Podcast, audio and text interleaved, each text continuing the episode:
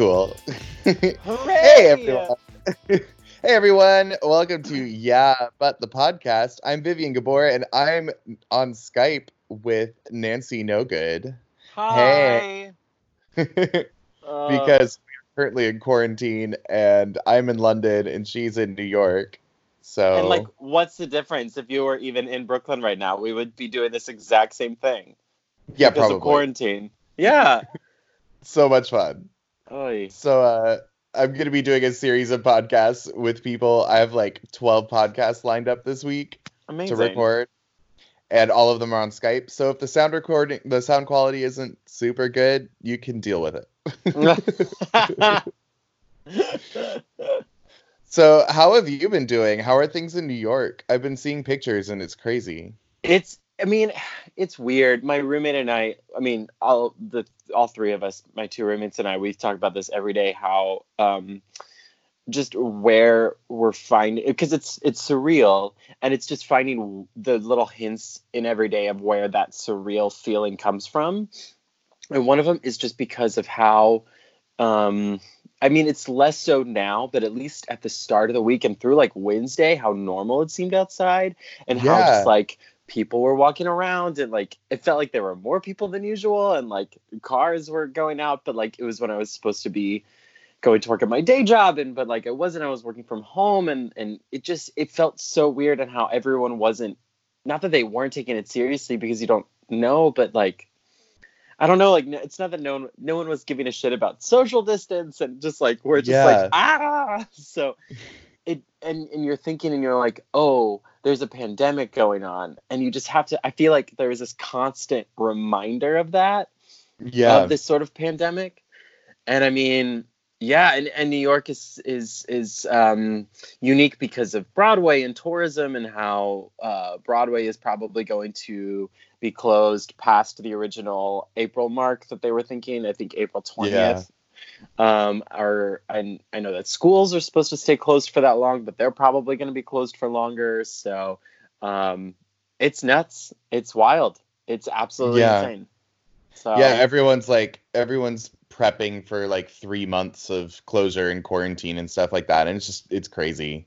yeah. Um like the West End here is closed. Everything here is closed except for I think grocery stores and pharmacies are the only things left open. Yep. Yeah. Grocery stores and pharmacies. We were just at, um, my roommate and I earlier today, we were just at, um, we went to like 40 different stores. Well, we went to the liquor stores because they're closing. or like, nope. so we went there and then we went to uh, grocery store and then like this 99 cent store. And we were in the 99 cent store and we were like, thank you for being open today. And they're like, it's our last day. We don't know when we're going to reopen. And I was like, oh no No. yeah and it's just it just it's insane it's just really truly um something i would have never expected to happen in my yeah. life yeah. Yeah. And I saw a meme the other day that was that was like um boomers are like we we fought in these wars for you. You your lives aren't that tough. And then the the millennial is like, "Well, we lived through 9/11, two unnecessary wars, major recession, and now a pandemic. I think we're even." yeah like we've got enough in our life that we've been living through so yeah, no kidding. the whole landscape is changing it's all changing Yeah. yeah Well, I wanted to have you on my podcast before I left New York, so we don't have to talk about the pandemic the whole time. But uh, um, I figured we could just kind of talk about like how we got started in drag and like what that means to you and like what you do in your daily life because you do some really cool things. Yeah, I do. I mean, yeah, it's like put myself in a pre-pandemic mindset to think about all of the things I was doing. Right. Um yeah, being I feel like also living in New York, it's um you to live in New York, I was listening to this amazing podcast recently and the woman was talking about how to live in New York unless you're literally like in the 1%, you have to be a hustler Yeah. just to just to live here and so what i've always found is my favorite part about living in or one of my favorite parts about living in new york is finding all of the different ways that people make it happen. And Yeah. it it sucks because it's like you don't want to glorify a life of like constant exhaustion but try not to think so nihilistically. I think it's it's really interesting to see what what gives people the the drive and what gives people the motivation to keep going and want to want to live here through all the negatives because of all of the positives that they get out of it yeah. and so yeah and so i love that. And um and yeah my my my life consists of um pushing to make drag obviously my biggest thing. But when i'm not doing that i'm working with um, a theater um, and working in education and i'm working on a magic show and i'm working on like different like side jobs just like kind of hustling wherever you can. And so it's so cool to find what are different people's um, what are what's your own like kind of personal recipe of making it all Mhm. happen yeah. yeah So when when did you move to New York? uh, i moved to new york right after college um, in 2013 graduated school in 2013 and then i moved to new york that fall and um, i originally moved to new york to be an actor um, uh, that's what my degree was in and i realized i would say within a year um, maybe a year and a half that uh, being an actor was what other people wanted me to do and Mm. or like not be an actor but um, do the whole rehearse uh, audition like five times a week life was the life Yeah. that other people wanted me to do and i wasn't realizing how much joy i could find in uh, creating a life for myself and finding ways to feed that um, performing bug as much as I wanted and how I wanted to feed it and how I wanted to make art. And um, I could do that without being in this musical theater, constantly auditioning track that I saw uh, so many people that I went to school with do, and I hated. I Yeah. hated it, but I didn't want to, and I knew I could.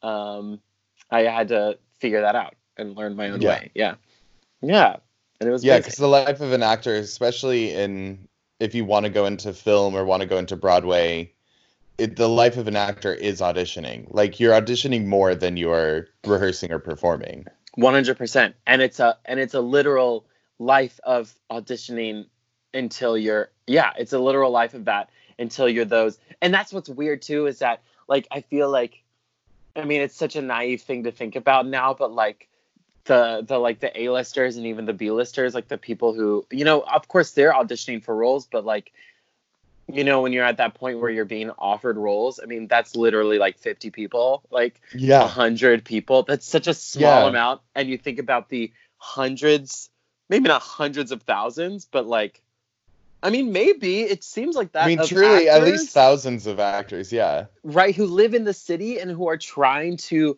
make a living, and and even the ones who are successfully making a living, and so many that are on Broadway are constantly auditioning, and it's Yeah. you have to find the joy in that and you have to it's all about booking the booking the room versus booking the gig and the, Yeah. all of the different business things you learn and i mean there's so many I, one of my jobs that i've had is teaching all this so like there's so many things that i've learned from experts that have i've worked with in teaching people who want to go into this business. And and it's just it's it's such a mind game. It's such a mind game. It's a it's Yeah. a physical game because you're exhausted. It's i mean it's a million things Oh yeah. but it's but we love it.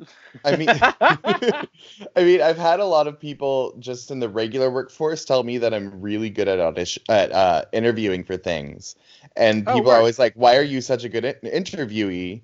And I'm like, "Well, because I have to audition a lot, and auditioning is a lot harder than interviewing. Like, yeah. let me sit down and just talk to someone for five minutes.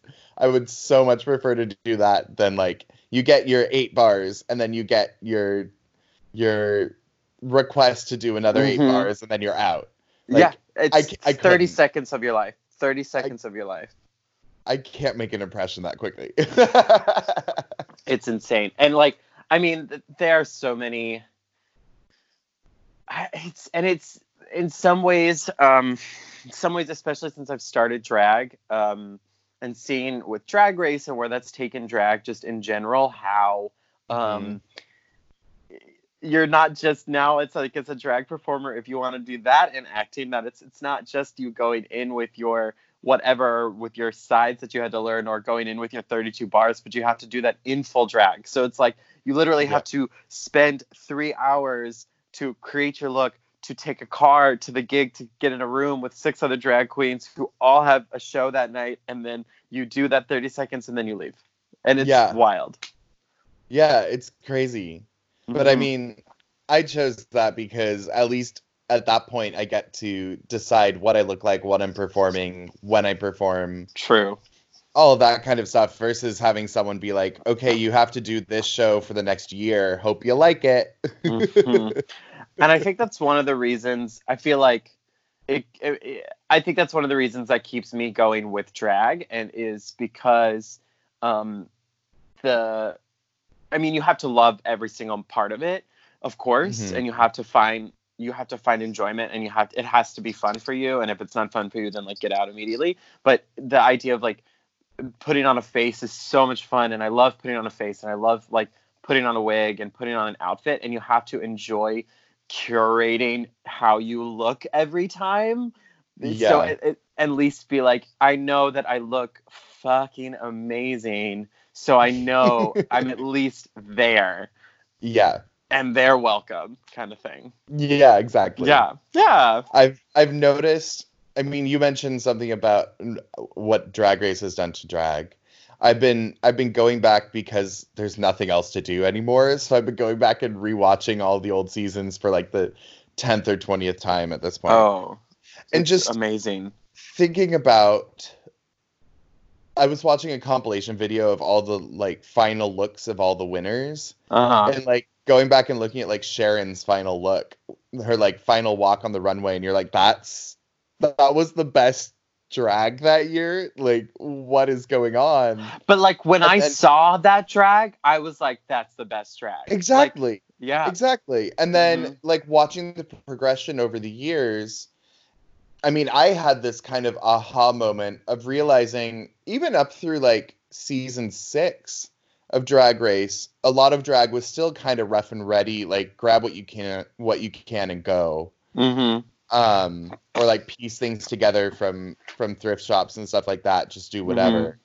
And then season 7 was that season where at where like all of the fashion girls were on drag race like you had max and violet and miss fame and just all of those people all at once and then immediately after that it was like oh you have to look perfect and polished and you can't everything has to be blended and everything has to be custom made and just all Yeah. of that stuff it's it was so interesting just seeing that intense switch right And I- before my eyes Uh, yeah, because you have like in season six, you had um, no, I love her. I can't remember her name.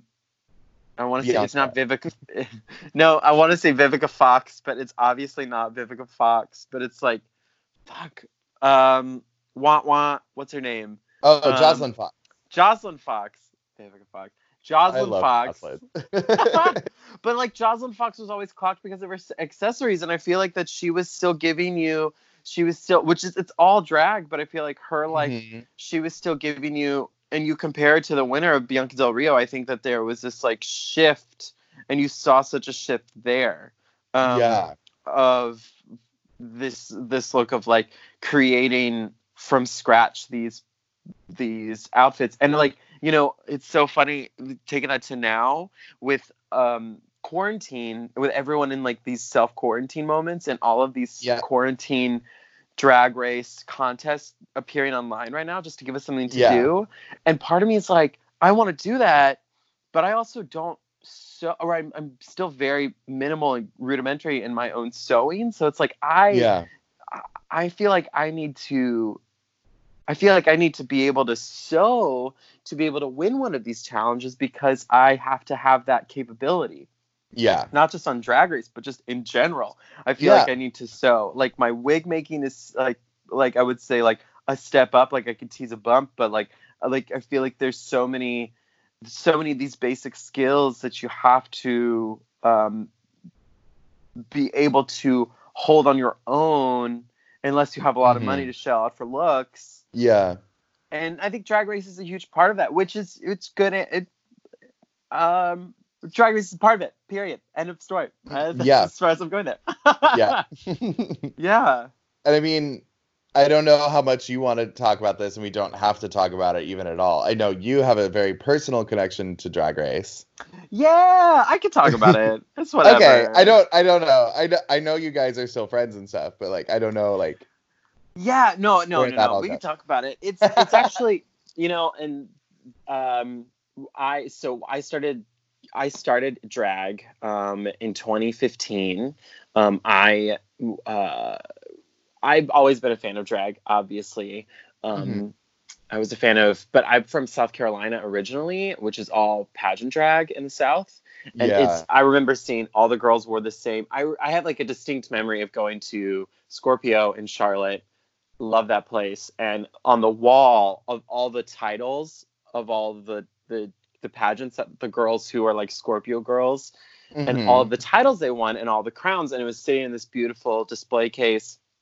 And I loved it and I admired it, but it was not something that interests me to pursue as an art form because every single headshot looked the same and every mug looked the same every smoky eye like it was Yeah. all that that same like way and all the girls had like the five buns stacked wig and like the same Yeah. gown and like it was all that. It was all all that. And i remember um and the queen and you either had your dancing girl performing in drag or you had that one girl that stood in a gown and just she just sang a ballad and like people lined up to tip her. Yeah, and um oh, that's great. right that's great. I love that that's not that's not at all what interests me.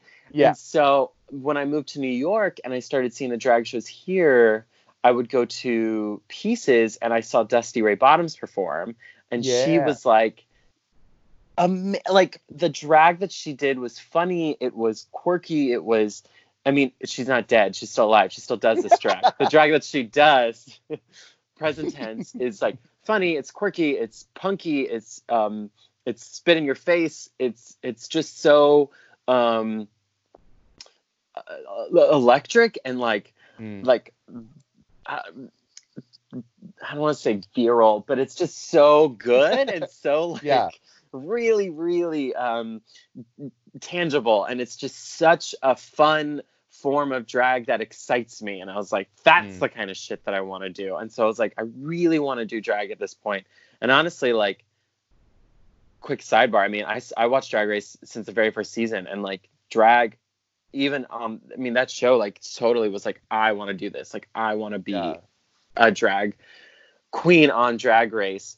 That wasn't necessarily what started me and got me into drag. I still think it was real. It really was seeing Dusty perform. But Mhm. anyway, so I would watch her perform, and we would perform. I would watch her perform for like just about a year. I went with this guy I was seeing at the time, and then um, we broke up because he's he was a dick. But that's another story. Um, but we um, I was seeing her and we like we would go see Dusty perform all the time and eventually we we became close and became friends and um, I debuted as her daughter um, and I debuted as Nancy Nogood at Nancy Nogood Bottoms. And I and it was it was and it was an amazing night. It was a Friday night at Pieces her Frisky Friday show. Scarlet Envy was the guest and it was me and Yay. Scarlet and oh my god and Dusty. And I'm, I'm still obsessed with Scarlet and still friends with Scarlet. And legendary. Yeah, She's a fucking legend. We we we stand her till the day we die. And I remember and like Dusty teased my wig. She like this like shitty wig that my friend gave me and like painted my face for that night. And my outfit was um of this like gown that my friend let me wear and it was an and my songs were like so not top 40 and I will and I would need to perform them again honestly because I have better ideas for them but but it was an amazing Isn't that how time. it always goes. Oh, 100%. I had Yeah. and I rem- and I remember when I did it and I performed, I was like there are so many I mean it's a drug like the first time you perform. Like I performed and like these really hot like men came up to me and tipped me and I was like Uh-huh. I've never I never thought I would even like talk to you and you're like yeah. you're you are giving me you want to give me money? Like this is like the best feeling in the world? Um but it, it was just such an amazing experience and and from then on like i remember i would um dj at her happy hour and she would get pissed at me because i would play my own music and she was like she would just turn off my music so she could play her own music like during the not during the drag show. Dusty used to bartend a happy hour pieces on saturday afternoons and there would be a drag show with a different queen every week. Mhm. um and i would do that and then and she would but then but and then eventually not even a year into drag i got a job out in massachusetts. And i was only starting in drag and it was scaring me because it was something that i wanted to do so badly for so many reasons and it cost me so much money that i didn't have and i was working shitty restaurant jobs. And my friend gave me a job that was in theater in education. I was like this is something i want to do. And i talked to mark dusty's uh, fiance and i was like mark i'm really scared to tell dusty about it because i don't because she she like bought me my first pair of bordellos like she you know she wanted to see me succeed and I Mhm. felt so bad um, because I felt like I was failing her, and I was like, and, and in my mind, I was like, I don't even know if I'm going to continue drag. Like, I, I, I just don't know. I don't know. I, I Yeah. feel like, I feel like this job is gonna is gonna um, help me decide a lot of things. And Mark was like, just go, just do it. You want to do it. You're gonna love it. Talk to Dusty. Um, she'll be more than understanding. And if it, just do it. Try it out for a year. If you don't like it, come back. yeah. And I was like, you're right. And I talked to Dusty about it, and she was also really cool about it. And I was so nervous. I feel like I kind of half-assed it. And she was like, it's, and she was great. She was so cordial. She was so wonderful. and, um, and it was interesting because we weren't necessarily close, close when we started. And so I don't, I don't think any of those kind of things that make you, I don't know, like we, we never became super, super close because I moved to Massachusetts, and when I moved to Massachusetts, she got the call to be on Drag Race.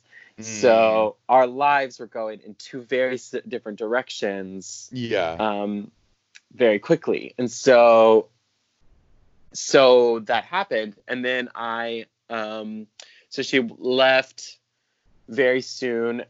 I, I I think it was like a few months. I don't know how that shit works still, but like a few months after I moved and came back and more or less it, it kind of turned into this thing where I started finding drag not drag opportunities in the Berkshires, but I realized that I needed to keep going.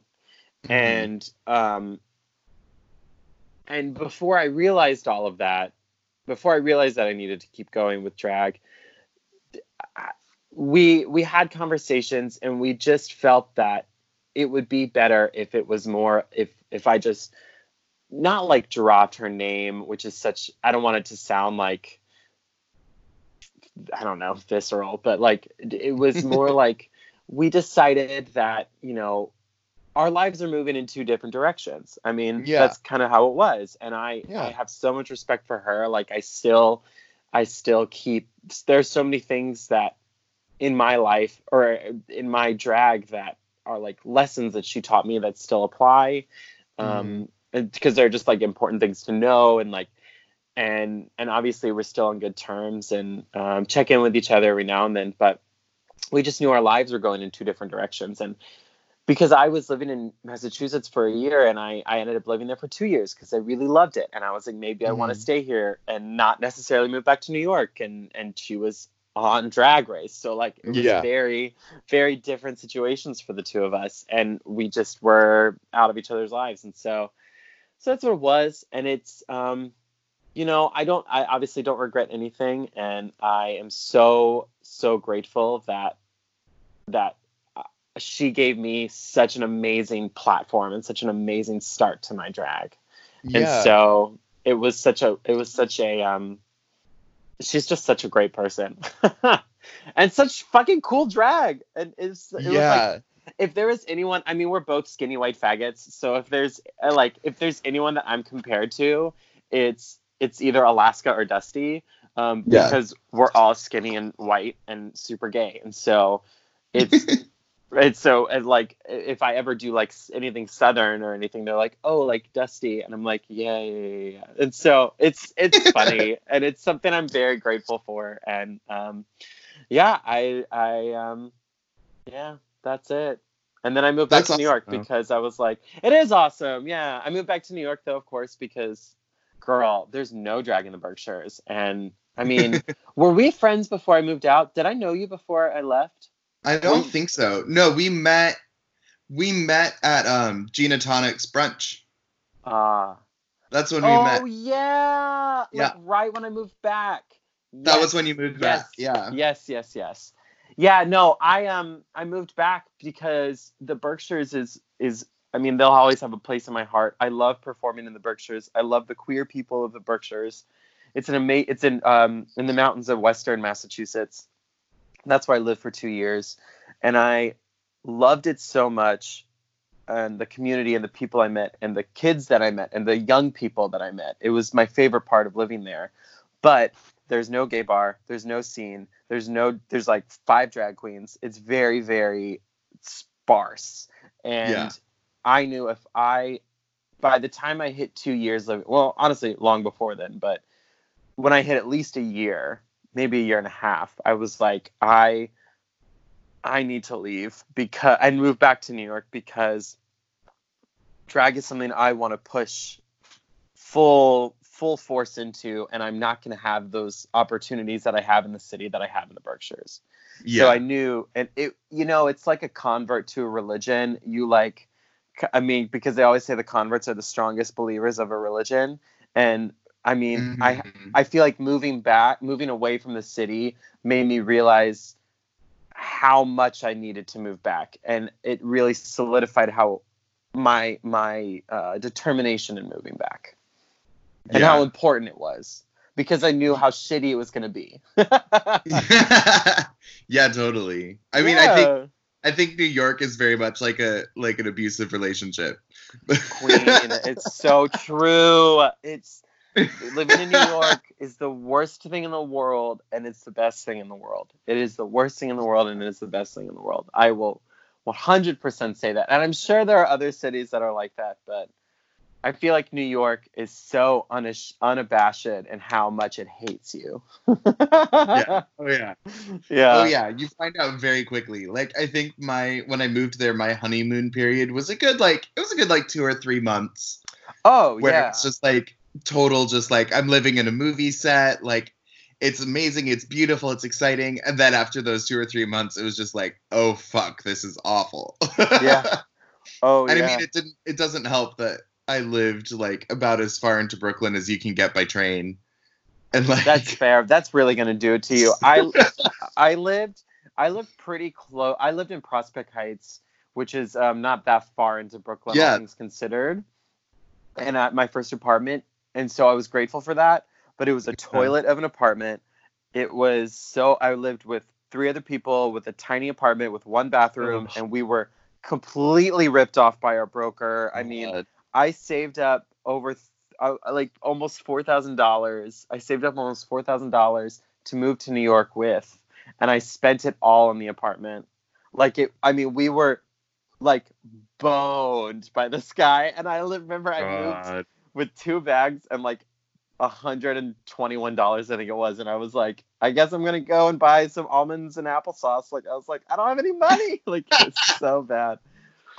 But I mean, you know, you I feel like every lesson that you learn in New York, you have to learn it the hard way, or you're not ever gonna learn it. Which Oh, I guess is, which I guess is like an extension in adulthood and life and blah blah blah. And, Yeah. ugh, but yeah, I mean, if. I ever, if I were ever to move back to New York, I'd try to live in like Sunnyside or something. Like, oh yeah, my goal is to live like out of the city, but like just far enough so it's only like 20 minutes in instead of 45 minutes to an hour and a half. Mhm, mhm. yeah. No, I train that almost always. Oh yeah, the train that's like, oh, you're always gonna have problems. I mean, like you, like you, you know what train stops you like. I mean, I feel like that's the first question you ask people when you ask where they live, and like, I know my boyfriend and I are we're moving in together, and we're looking at um because he has a yeah, I'm so excited. I didn't and, know that. That's amazing. Yeah, Dylan. Um, yeah, he's he's amazing, and and he lives in Albany right now, and Ew, um. boo. I know, I know. And and we're gonna be dating two years in July, which is really cool. But we're not I mean, I'm such a Virgo, we're not gonna move in until like the very end of the year, but when my lease is up, but whatever. And um but we're looking at uh Ridgewood because Ridgewood has more space, but like price and also he has a car and we're looking at seeing how we Mhm. could possibly keep the car. So we want to find a place that might have a garage, but like that's gonna be you know Yeah. so much money. But I mean, yeah, having a car know- is almost as much as having a pet in the city. oh yeah, it's either way, it's it's so much fucking money. So we're just trying to figure all that out. But yeah, New York. Yay. New York. I think New the York. only thing I miss about New York currently, currently, is the garment district because it's just I miss being able to just like have everything that I possibly could need in like a three block radius. Mhm. Like, just makes me so happy. And like vendors that I knew well enough that I'd walk in and they knew my name and they were like, "Yeah, you just get this percent off because we like you," and like that kind of stuff. Like I miss that versus like here in London where they're kind of two garment districts, but they're Huh. both like really small uh-huh. and like if you ever pay attention to like London Fashion Week versus New York or Milan or Tokyo, um, London Fashion Week is definitely more like the tailored garments and suits and like okay. looking polished and stuff like that versus New York, which is a little more streetwear and like exciting and like Tokyo that's like out there and Milan that pushes the envelope. London's a lot more kind of traditional and that's absolutely reflected in their fabric stores. Hmm. So it's been hell trying to find stretch fabric. Really? I make my life off of stretch fabric, and you cannot Ah. find it anywhere. Like Wow. I basically have resorted to making everything out of neoprene because it's easier to find here. Holy cow. And then either that or I just order everything online. Online. There's- yeah. one store, there's one store in London, and it's it takes me an hour to get there that sells uh, stretch vinyl, which is like most of what I make commissions out of. Oh, that's amazing. But like that's Yeah. it. That's Yeah, you don't literally have a it. And they spandex only world, have like don't five colors. spandex house. No, it's so frustrating. No. Yeah, I definitely. I mean, it's such a world that I feel like there's so many. The world of drag is its own world, and then there are like subsets in the own in the world of drag. Like there's like a subset of like Yeah. Wigs and how that opens up and how that overlays with like women of color, and then like the the world of Mhm. costuming and how that overlays with this community and this community, like theater and all of this. And I like it's just learning about all of these different um just people in these worlds like because i i'm that world of like costume making is is so foreign to me in so many ways because i'm Mhm. only still just learning but i went to spandex house for the first time the other day and i was like Yay. i was awestruck like it was like so many, so many things. truly a, a kid in a candy store. Like it's like Yeah. the the best fabrics. I'm like I'm so glad I'm so broke because I would go broke in this store. Like it's it's just un it's amazing. It's unreal. But that's so true about the three blocks. I mean, there's like three beauty stores around me, and I like when when all the quarantine shit was starting, I was like, fuck, I have to stock up. So I went to this one this one beauty store that's around me and I was looking for hairspray and then and the hairspray I want. So I went across the street to the other one and I got like four cans of Got2b hairspray and like three Yeah. foam wig heads because I have like five or six wigs that are just like shitty wigs that I can like experiment with and work on and create. And I was like, fuck, I might as well. So Yeah. yeah, I do miss that about Brooklyn. it's wonderful. Because it was the same down near me. Like there were like four. I mean, Oh, there was one that was right next to me, but if I walked over to Flatbush Avenue, which is only a couple blocks from me, it was like that entire street. As one of my friends said, it was all the hair stores and the hose stores. So it's oh, like hundred percent. so it's just it's just wigs upon wigs upon stretch outfits upon wigs upon even more stretch outfits. It's Ugh. oh, it's so good. That's I miss amazing. that. Yeah, I do. I do love and cherish that. I mean, Brooklyn's the best place ever. I'm obsessed. I'm so happy I live here. Uh, even though I might move to Ridgewood in Queens, but I love Brooklyn. yeah. uh, we'll see. We'll see. So so you told us about how you got into drag. What do you do besides drag? Well, what don't I do besides drag? I, I mean, it's so much. I have so my main day job right now is uh, in the one I have left right now is working in an off Broadway theater in their education team.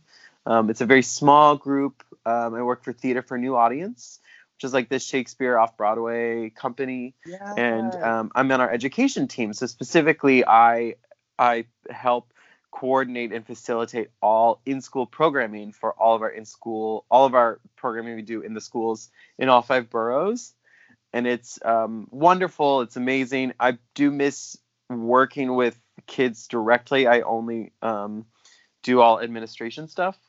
yeah. So so yeah, it's wonderful. I love it. It is a nonprofit, so I have like four other jobs. Um, what else do I do? I work. I'm an assistant on a magic show, on a children's magic show um, called The Amazing Max.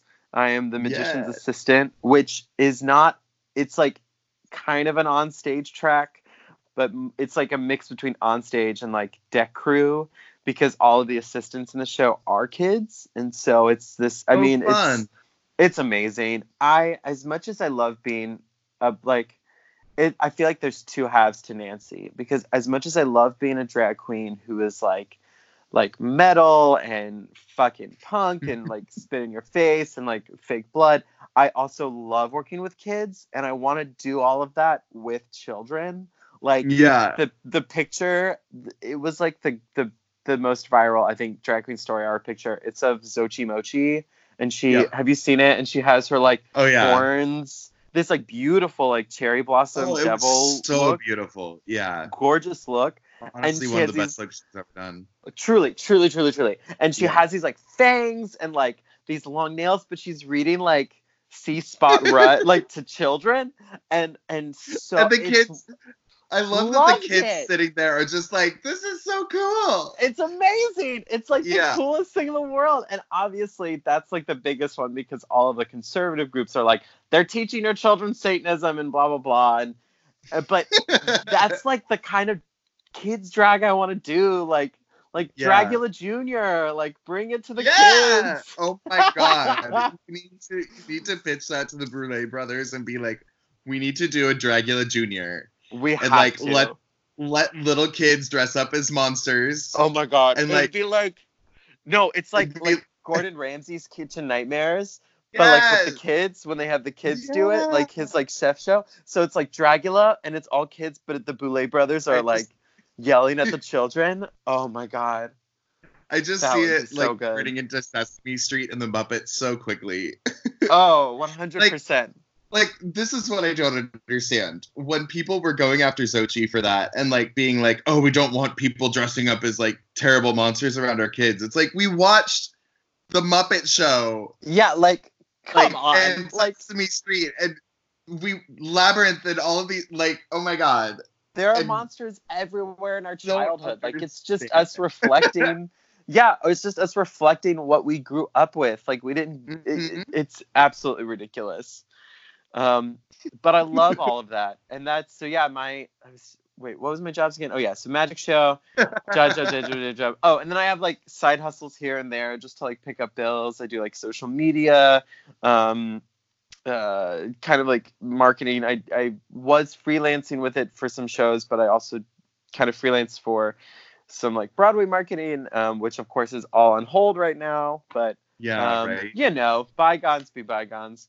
And That's how we got to go see um, King Kong was because you were yeah. on the market. Oh.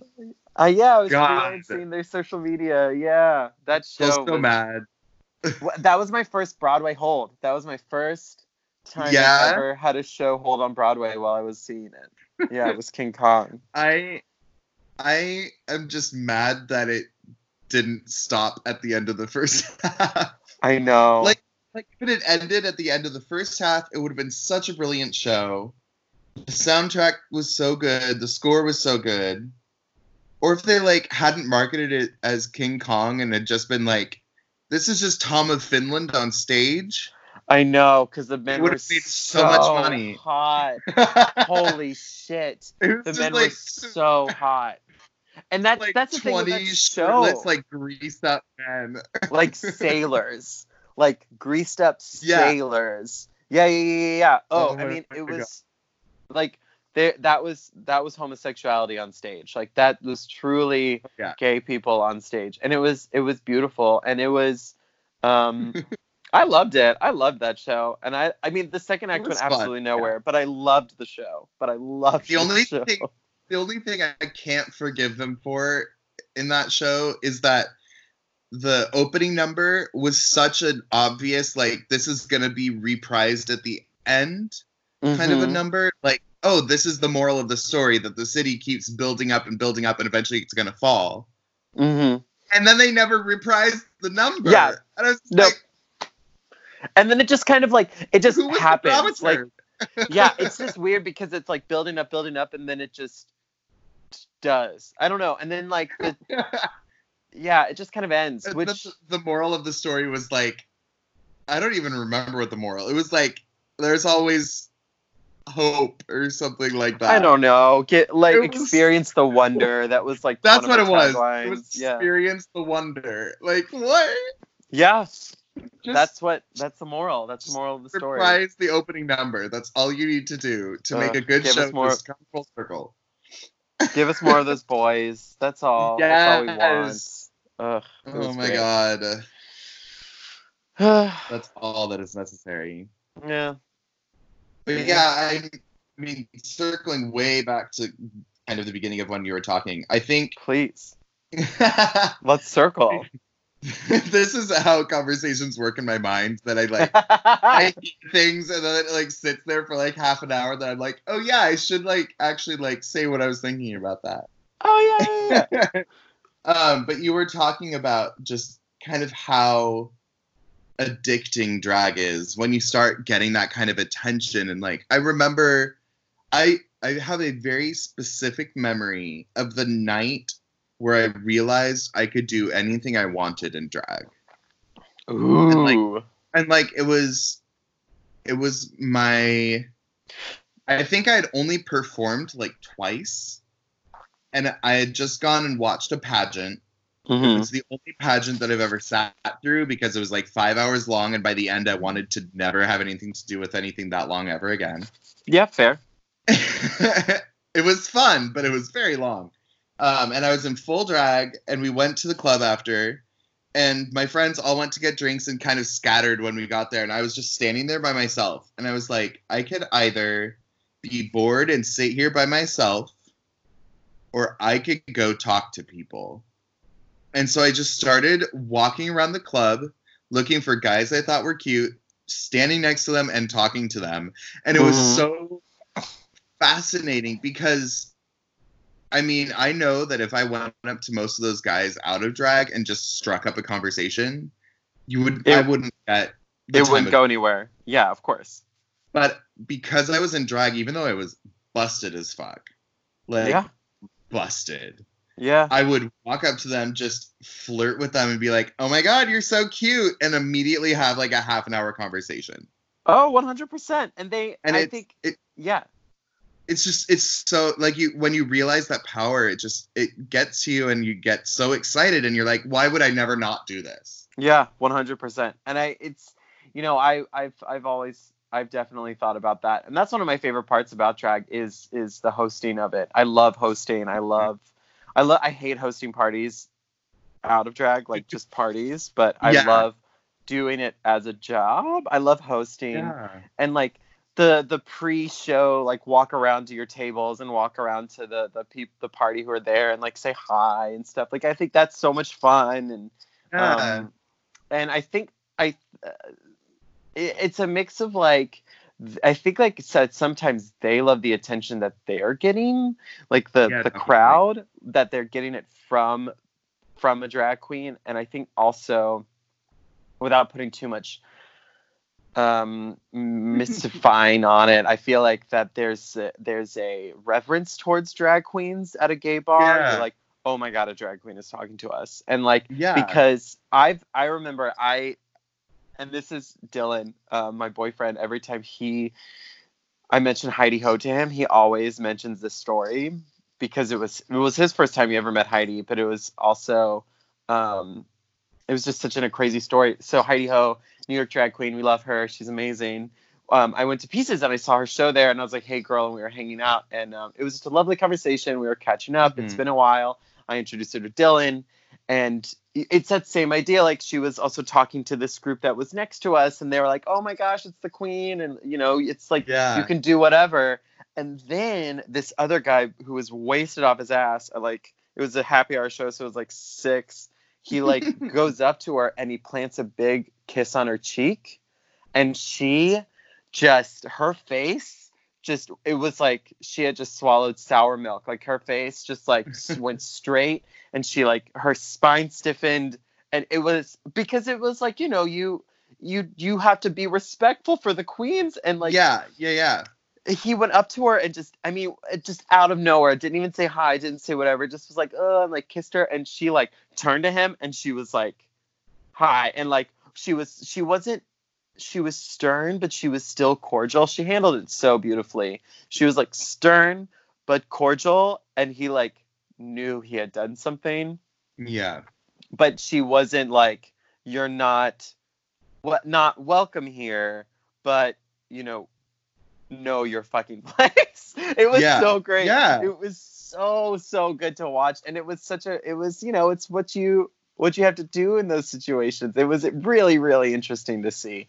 And um but yeah i mean it's that's i feel like that you know that that kind of thing i think happens much less than um than one would think. I think more often Yeah. it's definitely people who are like oh you want to talk to us? And there's it's like you Mhm. you get this interaction with people that they Yeah. don't expect and it's like so wonderful and yeah, yeah yeah and it's like something you would never get out of drag which i yeah it's it's intoxicating Well, the I think I was well, not I don't. I've I've noticed that I start a lot of conver- a lot of sentences by saying I think when really I'm just about to like state a fact about my life, and I'm like I don't have to like be unsure about my my own life yeah yeah yeah when I started drag, I was very aware of that Mhm. power that a drag queen has. uh-huh I didn't I hadn't had a lot of exposure to drag other than drag race. Mhm. But it was it was so but I did I did some research before I started drag and uh, read about Stonewall and read about all that kind of history. So I knew the kind of power that drag queens had. definitely And I was in a place in my life where I didn't think a lot of my a lot of what I had to say was being listened to sure in any way, shape, or form. And so I very much specifically chose to do drag because I knew that drag queens were listened to and drag queens had a voice. Mhm. Uh, and it's it was such an exciting thing for, for me to be able to walk into conversations that I was not a part of necessarily. Just like there would be a group of people at a bar, I could walk up and they would be having a conversation, and then they'd turn to me and be like, "What do you think?" And it just it was such a flip because as out of drag, like no one ever really cared or wanted to know my opinions about things, and then all of a sudden it was, "Oh, you're a leader in this community, so what do you think we should be doing?" yeah yeah yeah, it- yeah. It's it Wait, was so exciting. Yeah. Um, I think my super's here. Let me just go check that really quick. Okay, Is that possible for me to check that? Yeah, I'll just keep recording and then edit it out. Okay, perfect. You can keep it edited. It's a New York experience. Yeah, it's New York experience. Oh, okay. It's handled. It's fine. It's fine.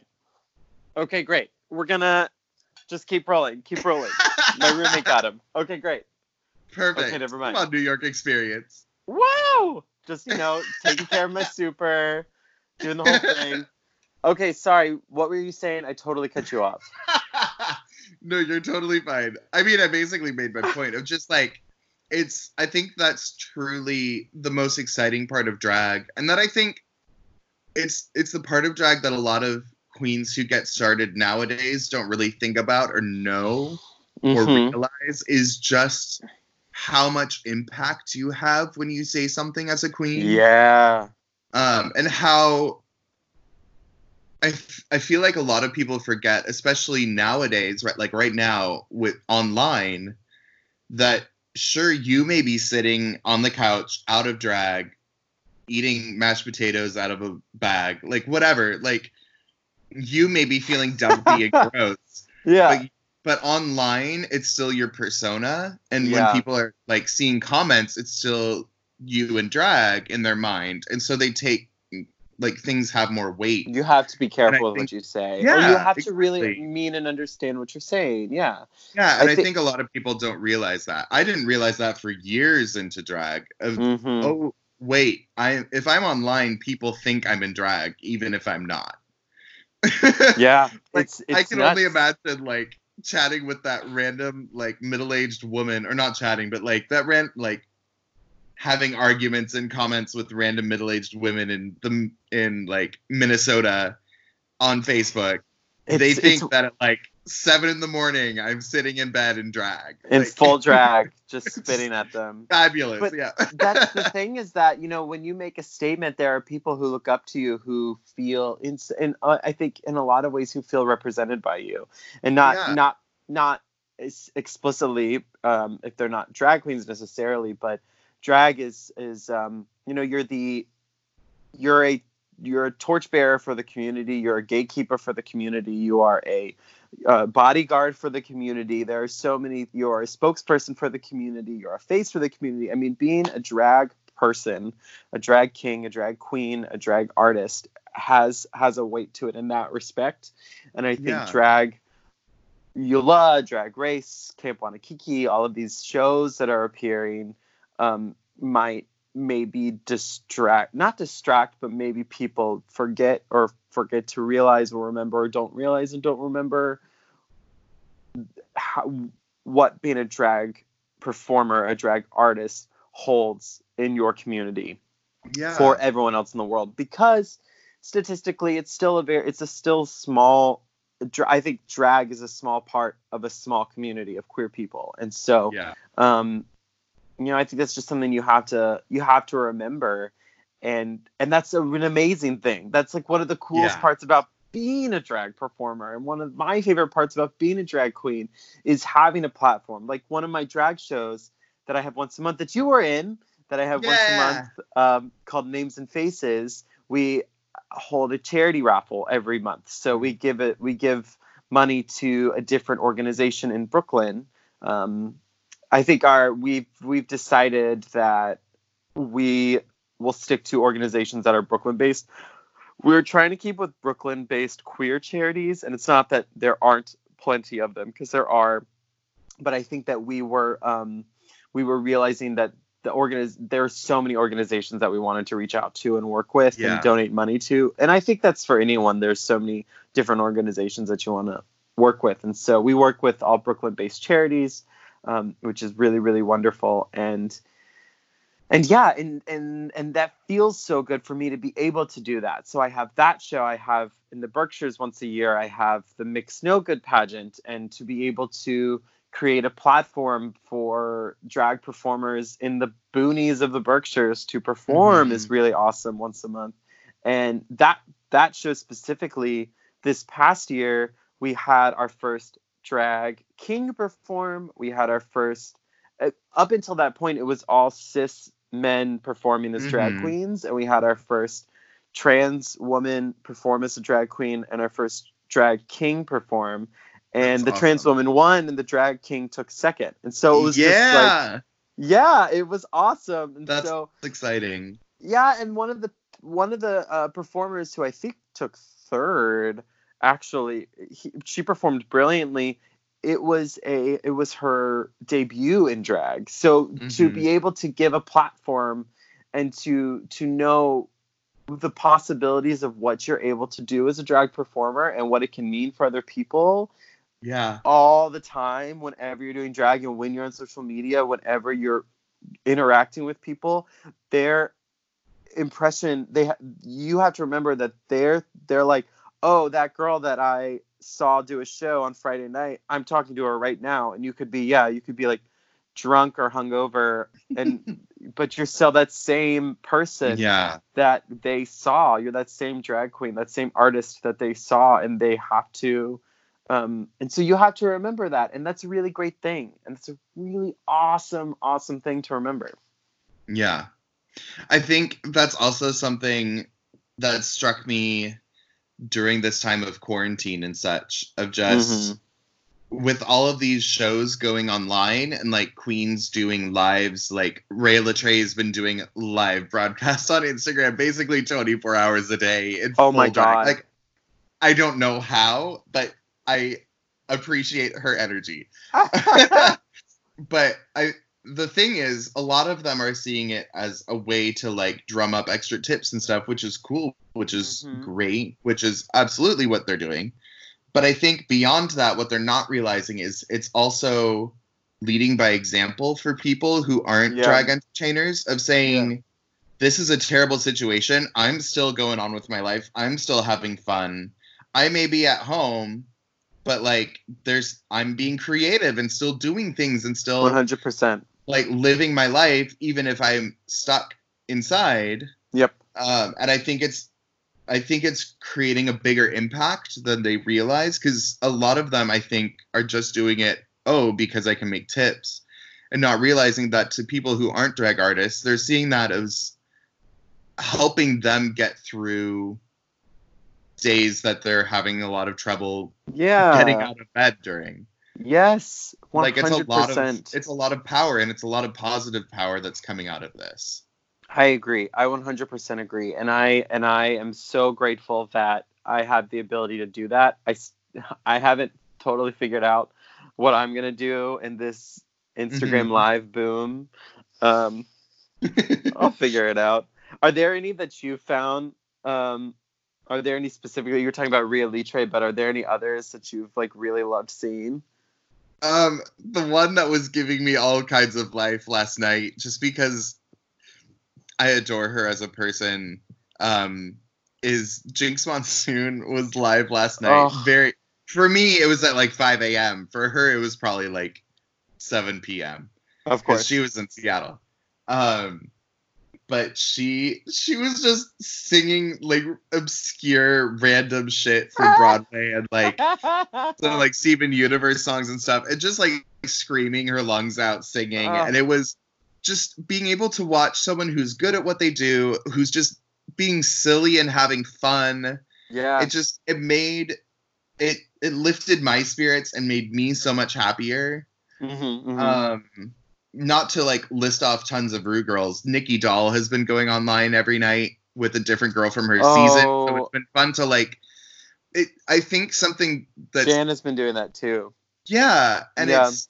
I think something about Drag Race for the for the fandom that they don't get to see a lot is kind of the sisterhood between the girls Totally. and this has really forced us to be able to see that because they're all going live with each other and like just talking and shooting the shit and being like normal regular people Mhm. and so it's humanized this season in a way that other seasons haven't been It's recently fascinating, yeah, how this season has handled so many curveballs that they have been given yeah and how they've been able to deal with it. Yeah. And I've seen so much less hate for queens this season than i have in the past Mhm. which i mean to be fair i think part of it is because when something i mean other than two I, I um, yeah, no, I feel like there was such a Or three I think there was such a funnel of Yeah. um just news that happened at the top. Well, I think I that think- funneled a lot of that hate. Yeah. Well, I think I mentioned this um, to my friend the other day watching it of just like when you're watching the episode, you see the one person that is being edited out of the show so obviously in such a hilarious way.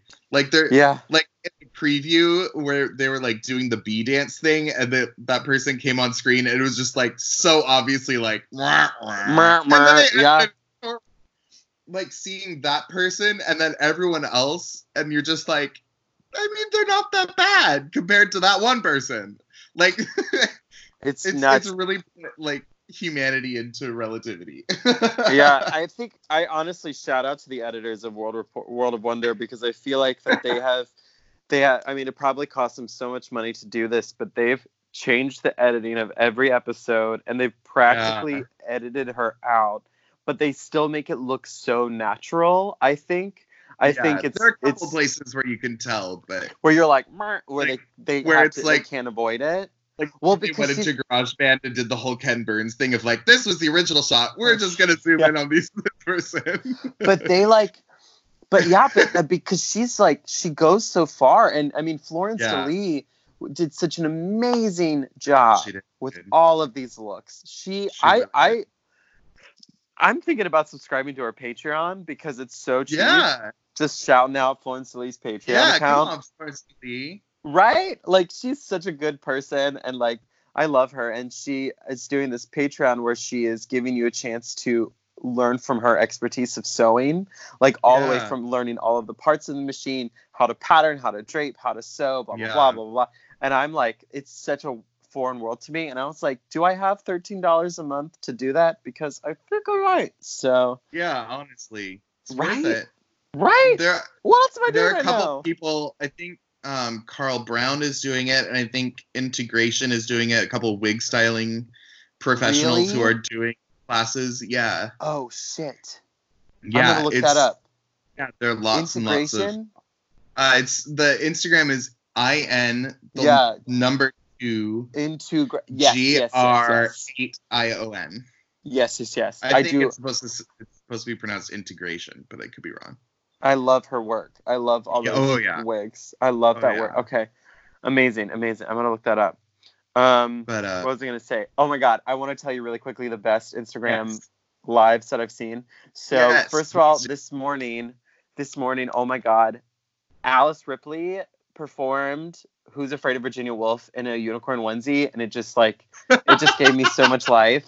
I and she and then she like gets all the way up to the camera, and she's like, "What is what was she saying?" She was just like, she's like, "We're gonna make it through this." Like she just started like talking, like meditating yes, right are. into the camera. Yeah, I mean, it was. I was. I'm. Obs- uh, it was perfect. She's perfect. I love everything she does.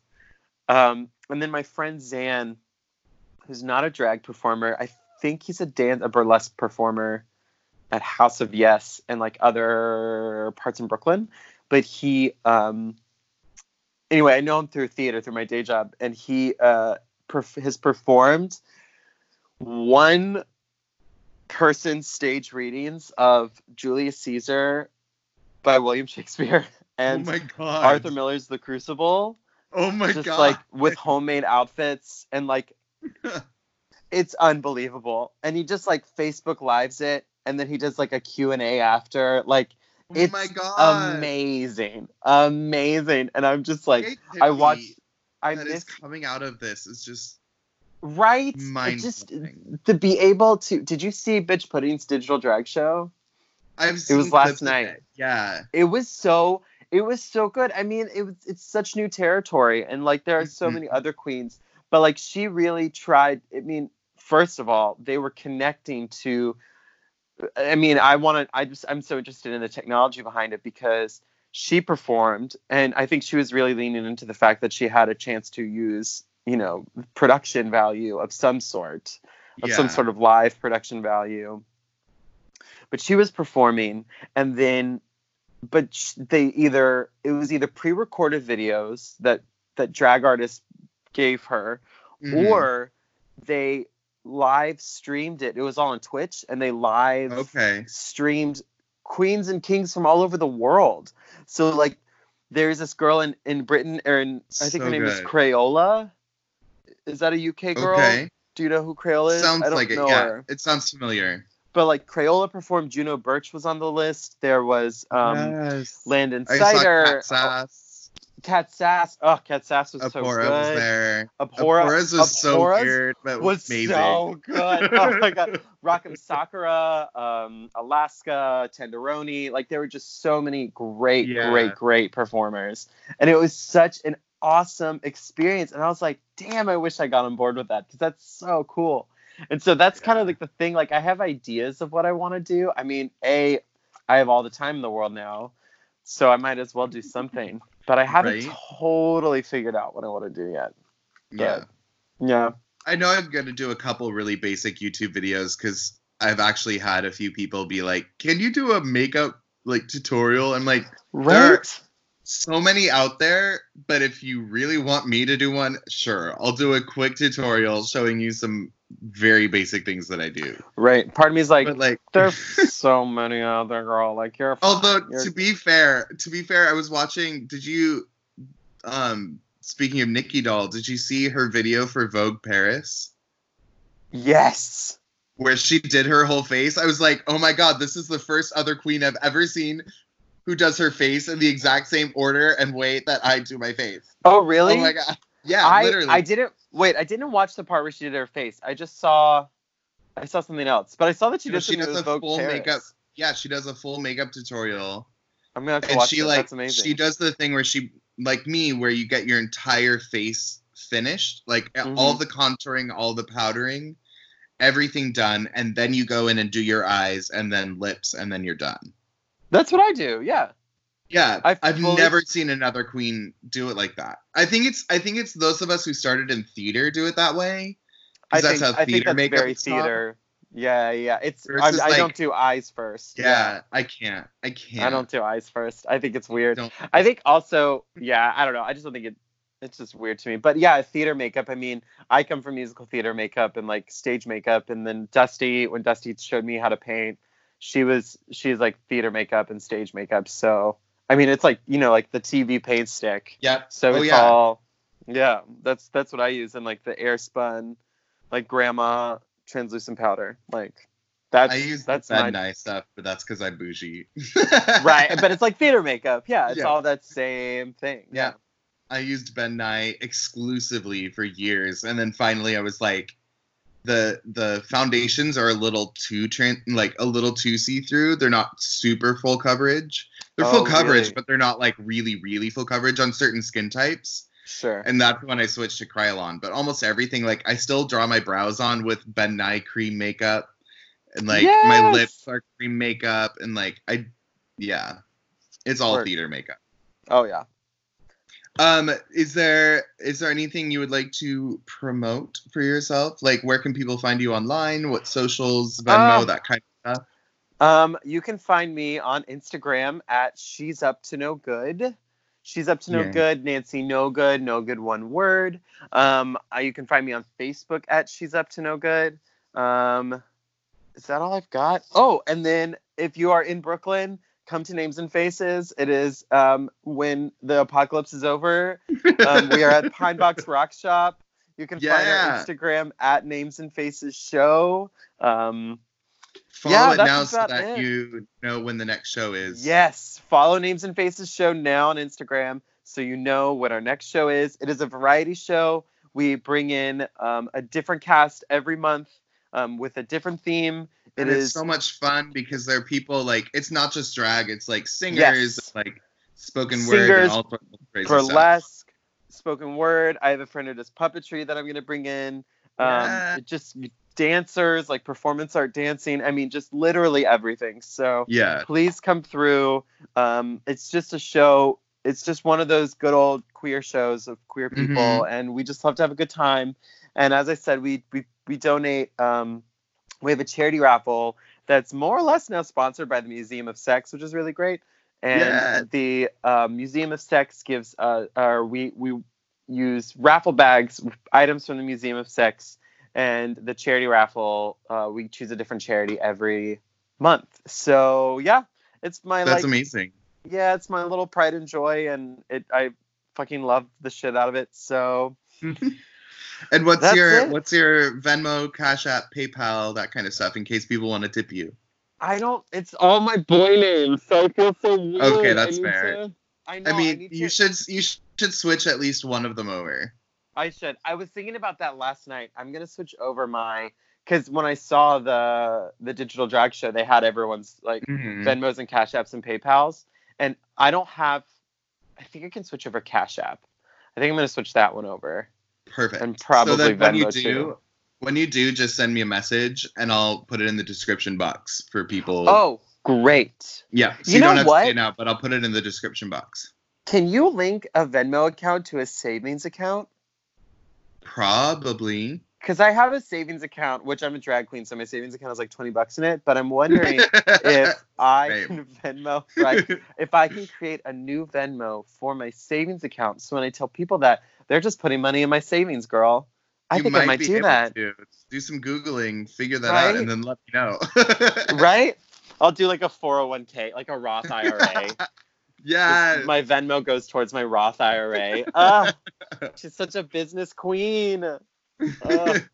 but yeah, I will put that information in the description box. So and on Instagram, so people can awesome. can do that if they would like. Thank Anyway, you. Thank you so much. Viv, it's so good to like see you It's good to electronically. see you too. yeah. Um, it's gonna be a lot of this for a few months. it is. It is. We're gonna make it through. It's. I can't wait Yeah. to hear the rest of your quarantine episodes. Oh, they're they're gonna keep coming, and I'm gonna keep doing them. Um, the fireside chats. Right now, I'm doing two a week, one on one every Monday and Friday. Amazing. So it's like this is the news from the week. This is the news from the weekend. Mhm. Um, and then these episodes, like the interviews, will come out on Wednesday. So you get Great. three different episodes a week. Great. Um, and then once everything is over, I'll go down to just like one fireside chat a week. Perfect. Uh, for now, it's two. Yeah, there's so much fun. It's it's fun doing like making the foray into uh, produced podcasting. yeah. I need to do it. I need to pick it up. Yeah. That sounds like you blast. should. It's great. Yeah. Anyway, thank you. Thank you so much. And I'll let you know when Thanks. it's up. It'll be up on Wednesday. Okay, work. I can't Yeah. wait. Ah! All right. Um have a have a great night. And thank you again. Queen. You Bye. too as well. Bye. Yeah, but. Yeah, but. Yeah, but. Yeah, but. Yeah, but. Yeah, but. Yeah, but. Thank you for listening to Yeah, but with Vivien Gabor. Tune in next week, same place, same time. Yeah,